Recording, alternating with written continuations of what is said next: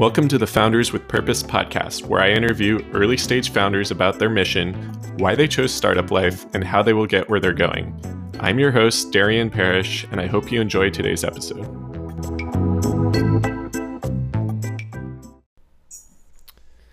Okay, we are back with uh, Founders with Purpose podcast, and we have Shani here from Will to Click. Shani, why don't you tell the listeners uh, quickly what Will to Click is? Yeah, sure. First of all, thank you so much for having me on, Darian. It's really quite exciting to be here. And I'm the founder of Will to Click, which is a fintech app that aggregates estate assets. So the easiest way to think of it is Mint, like the Mint app, but for estate assets, aggregating life insurance, real estate investments, banking accounts, personal items, as well as credit card points, so that the user has a real time view of their entire estate and the beneficiary allocation. And I've been working on it for about a year and a half now after finishing my MBA. Uh, prior to launching Will to Click, I worked at a fintech startup that was in the risk assessment space. And before that, I worked at a venture capital firm where I managed the accounting and finance functions for uh, multiple startups. But my real entree into the startup ecosystem was working for a salad dressing company. I know, I know, pretty random, but it was a fascinating experience. And once I got exposure to this uh, ambitious, uh, you know, driven uh, founder profile, I was like, yeah, I, I, I got to stick around this world. I like it too much to go back to just, you know, um, a normal, if you will, normal job. And that's how I got here. Well, thank you, Shani, and, and you actually answered one of the, the common questions I'll ask is is how you got started in, in startup life and why you wanted to be in startups. And I think uh, chasing the ambition and, and really liking that environment, I think is, is a great reason. And let's talk a little more about uh, you obviously have a, a, background in finance we discussed, but let's talk through a little more about the user experience on the will to click. Because maybe from the user perspective, they don't view this as like a finance type of thing, even though it's handling finances. Um, it's more of like a getting getting a life in order type of uh, product. Can, so can you talk a little more to that effect? Yeah, sure. So I really started drinking the lean startup methodology Kool Aid some time ago. So, you know, obviously anyone can build a product and you can put it out there and then you, you know, shocked and appalled that nobody's interested in it. Um, and I was determined not to try as best as possible, not to do that, to, to really be thoughtful and intentional about the product we we're building. So way, way, way, way before we even put a line of code out there, we did a lot of surveys. We did a lot of interviews, both on the users, you know, somebody that has a will, and somebody who has estate management, but also on the other side.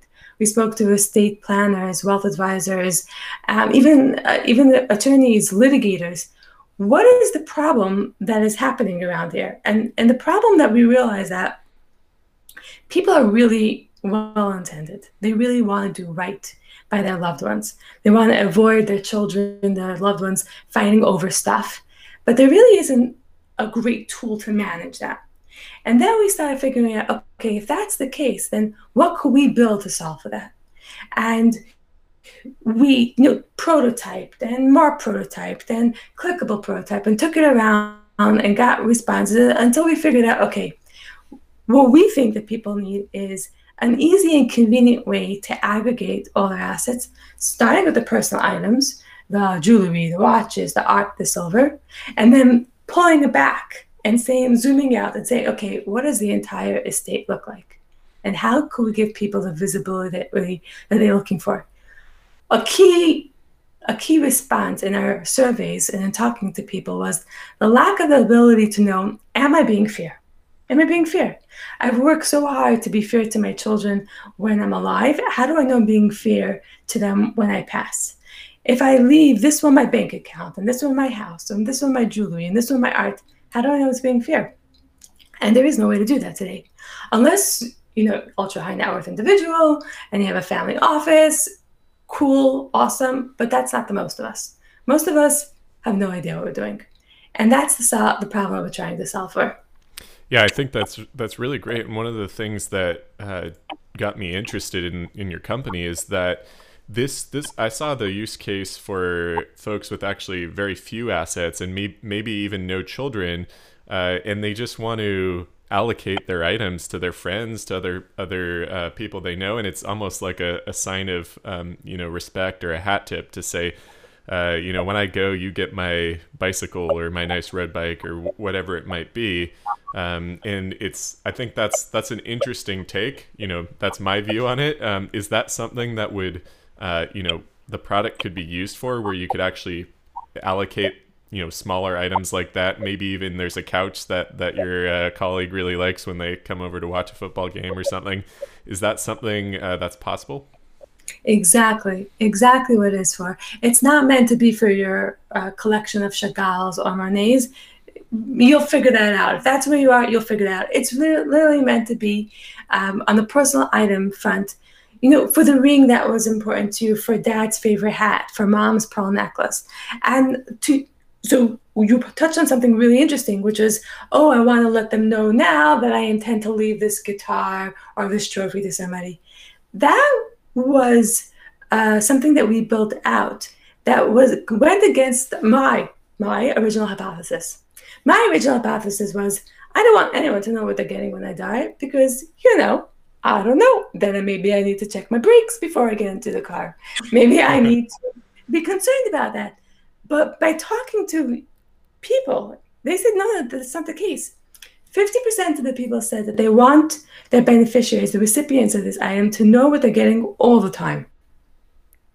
Another 30% said sometimes yes, sometimes no. So part of you know trying to be thoughtful and intentional about building a product is have an hypothesis and test against it. And that's what we really try to do here. Yeah, I think um, Eric Ries is speaking through you a little bit. So you've definitely been been reading the Lean Startup. Uh, I, I, think we talk about that book almost every podcast. It's it's such a phenomenal read. Uh, the I like this notion though that you said you weren't really you know thinking this way, and then the customers were telling you, or prospective customers were telling you.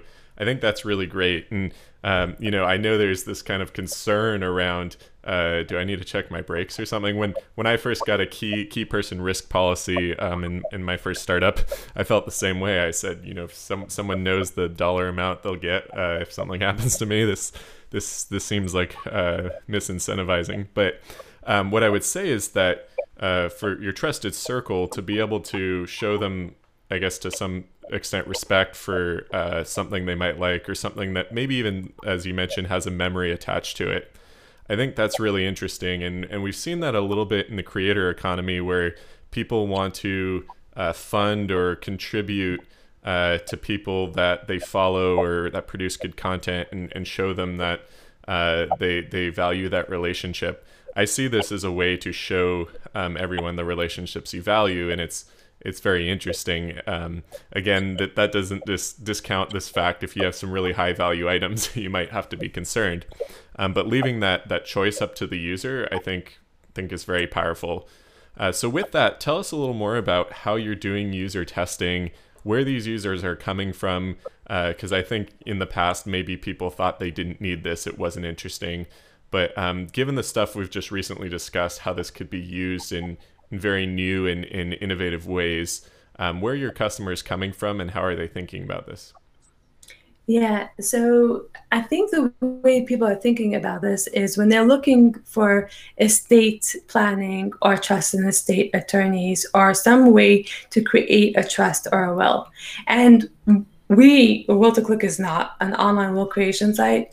There are plenty of those. They're super cool, and it's it's a tool. It's, a, it's certainly a tool for some people.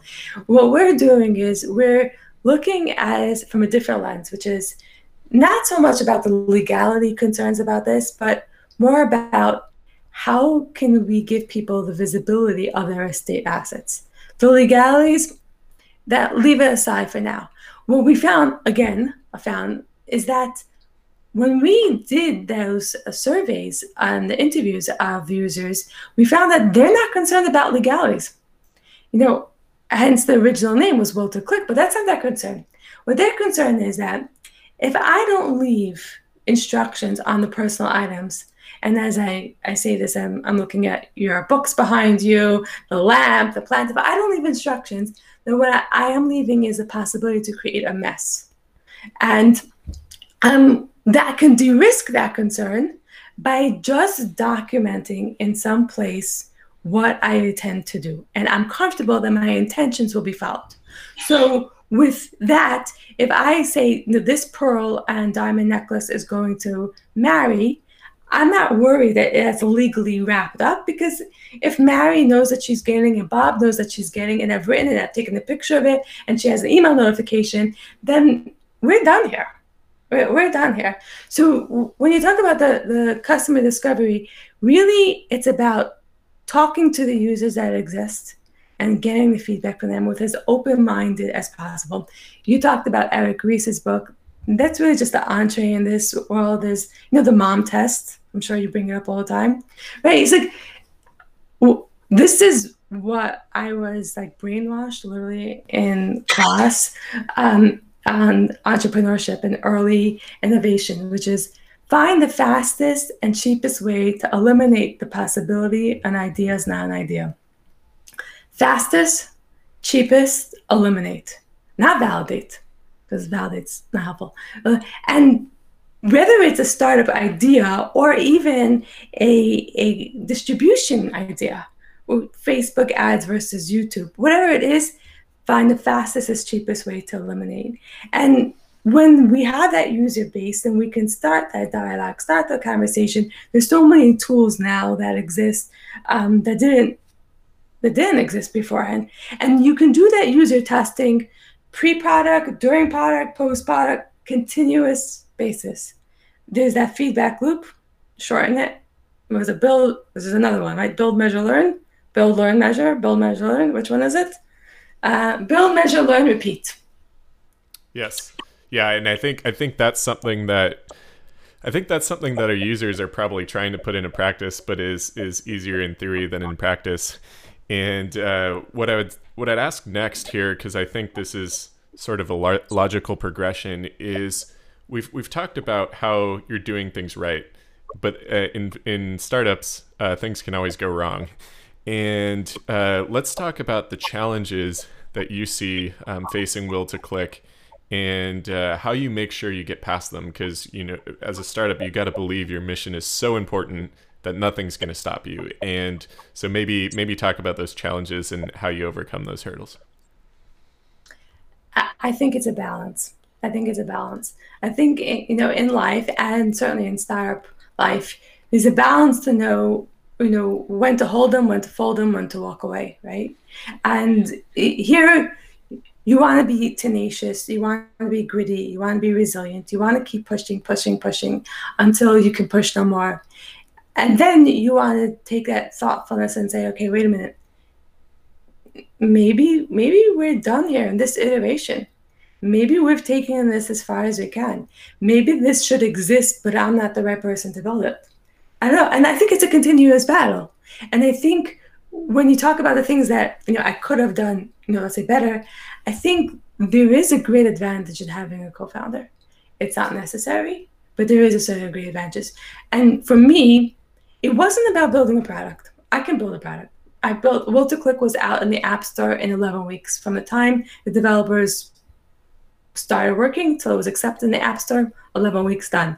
But then the question happens: What next? And what next on the fundraising, on the marketing, on the recruiting, on the product, on the look at on the feedback? What next? That's when it becomes a little bit harder for one person to manage. As much as you know, everyone is awesome and completely capable. So I, I think like when I think through things I could have done a little bit better is perhaps being around the early team sooner rather than later, which would make it easier to have that energy, that revitalization when you're in a slump, when you're weaker, to balance it out with the rest of your core team. Does that answer your question? Yes, it does, and and I think that's very very helpful insight because a lot of the founders we have on the, the podcast are co-founders and uh, it's really great to hear from a solo founder and for you to give that perspective on what it's like. Maybe just to, to follow on to that, how are you thinking about hiring uh, early team members in what their you know how you see their large role in the uh, in the organization? Um, so ideally, you have the perfect person at the perfect time with the person perfect comp and everything just falls into place. I think what I look at the early team, I would want someone that has obviously a certain amount of subject matter expertise balanced out by hustle, by grit, by resilience, and the desire to build something. And oftentimes they're mutually exclusive. They're one is one and one is the other. If you want someone who's got an amazing amount of experience in a certain subject, um, I don't know if necessarily they want to be able to. You can expect them to get their hands dirty when necessary. You know, if taking out the garbage needs to get done, they're going to want to do that. And this is another book, of course, but when you're at that village stage of a startup, not the town, not the city, not the country, you really need everyone to do a little bit of whatever needs to get done. So I, I would say it's a balance. Um, how badly do you want this? How important is it to you? How much are you aligned to what we're building versus uh, how well do you fit on the team culturally, uh, value wise, personality wise, as well as the the skill sets that you have. The larger the team grows, the more you can be selective on the skills and less focus necessarily on whether or not they're they're they're comfortable getting their hands doing dirty and doing what needs to get done because you won't need that anymore. But if you don't have that person early on, you're not going to get necessarily to the stage where you grow that big. It won't happen. So uh, hiring is one of the hardest things a, a founder can do.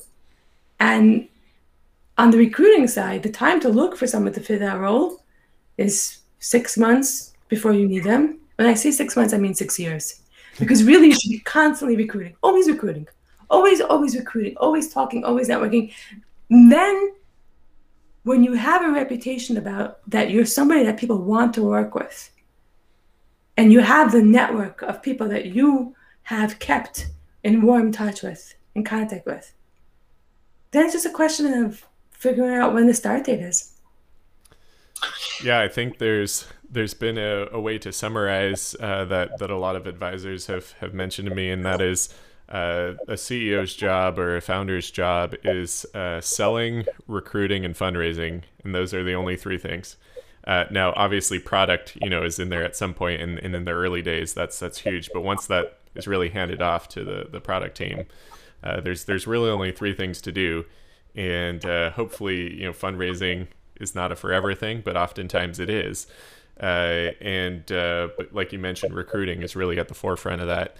And uh, for our last question here, I want to um, do two things. One is uh, I, I just think this is so interesting, and the way you framed it as like a mint, you know, a mint.com, um, which is now owned by Intuit, like a mint uh, is for your finances, a financial directory. This is uh, will to click is almost like a possessions directory that helps you, you know, or, organize and allocate. I think that's such an uh, appropriate uh, uh, comparison there can you tell us a little more about maybe how you're thinking of going forward in terms of the partnerships you might form with something like a Mint, or whether uh, people have asked you if this there's a licensing play? Uh, tell us a little more about that because I think those are common uh, questions startups come across. Yeah. So when I think of it as Mint, is because while the personal items are emotionally valuable, and oftentimes that's what could set families apart. They're not necessarily intrinsically valuable as part of an estate. What is is life insurance, real estate, the primary home, the 401k, the IRA, the bank accounts. So the mission of Will to Click is to aggregate all of these financial assets in one tool, starting with the personal items, but really aggregating, you know, even credit card points are inheritable. And obviously depending on the credit card. So really, it's it's more of an aggregation tool with uh, looking at it from the estate asset lens. And to your point about partnerships, yes, you know, w- one of the reasons why life insurance companies are P&C are always pushing, pushing, pushing because they're that high LTV. So connecting with the uh, life insurance companies and uh, providing in-app referrals to the users within the app so that when they're at that point where they see their entire estate and they're like, oh, well, maybe I should add a policy. Maybe I should increase my policy. Let me collect with let me, let me connect with Northwestern. Let me connect with your mutual fund, whatever is the life insurance carriers are. Um, P&C. I didn't realize that all my physical items are worth so much. Let me connect with a, a Geico, an Allstate, and thinking of it like that. That's the right time and place for the users to reach out to those service providers, those partners, versus uh, looking at it backwards, where you know Aflac is just you know all over the place on YouTube, and I'm not interested at that point. But it's the right time and the right place to connect users with the service providers that are meaningful as part of building, protecting, and managing an estate. Yeah, that's very helpful. I think it sounds like you're thinking about this as a network business where there's a whole ecosystem, and uh, that's how you increase the value add over time. Uh, very interesting. Uh, Shani, thank you so much for coming on the, the podcast. Uh, is there anything uh, else you'd like to say before we sign off, or uh, do you want to give the listeners an idea of where to find you? Yeah, sure. So, Will to Click is W I L L, the number two, and click is uh, available on the App Store. And yeah, always and appreciate any comments, questions, feedback anybody may have. And thank you really for having me. It's been really a pleasure. You're very welcome, Shani. We'll include links to the show notes and, and make sure everyone checks out Will to Click.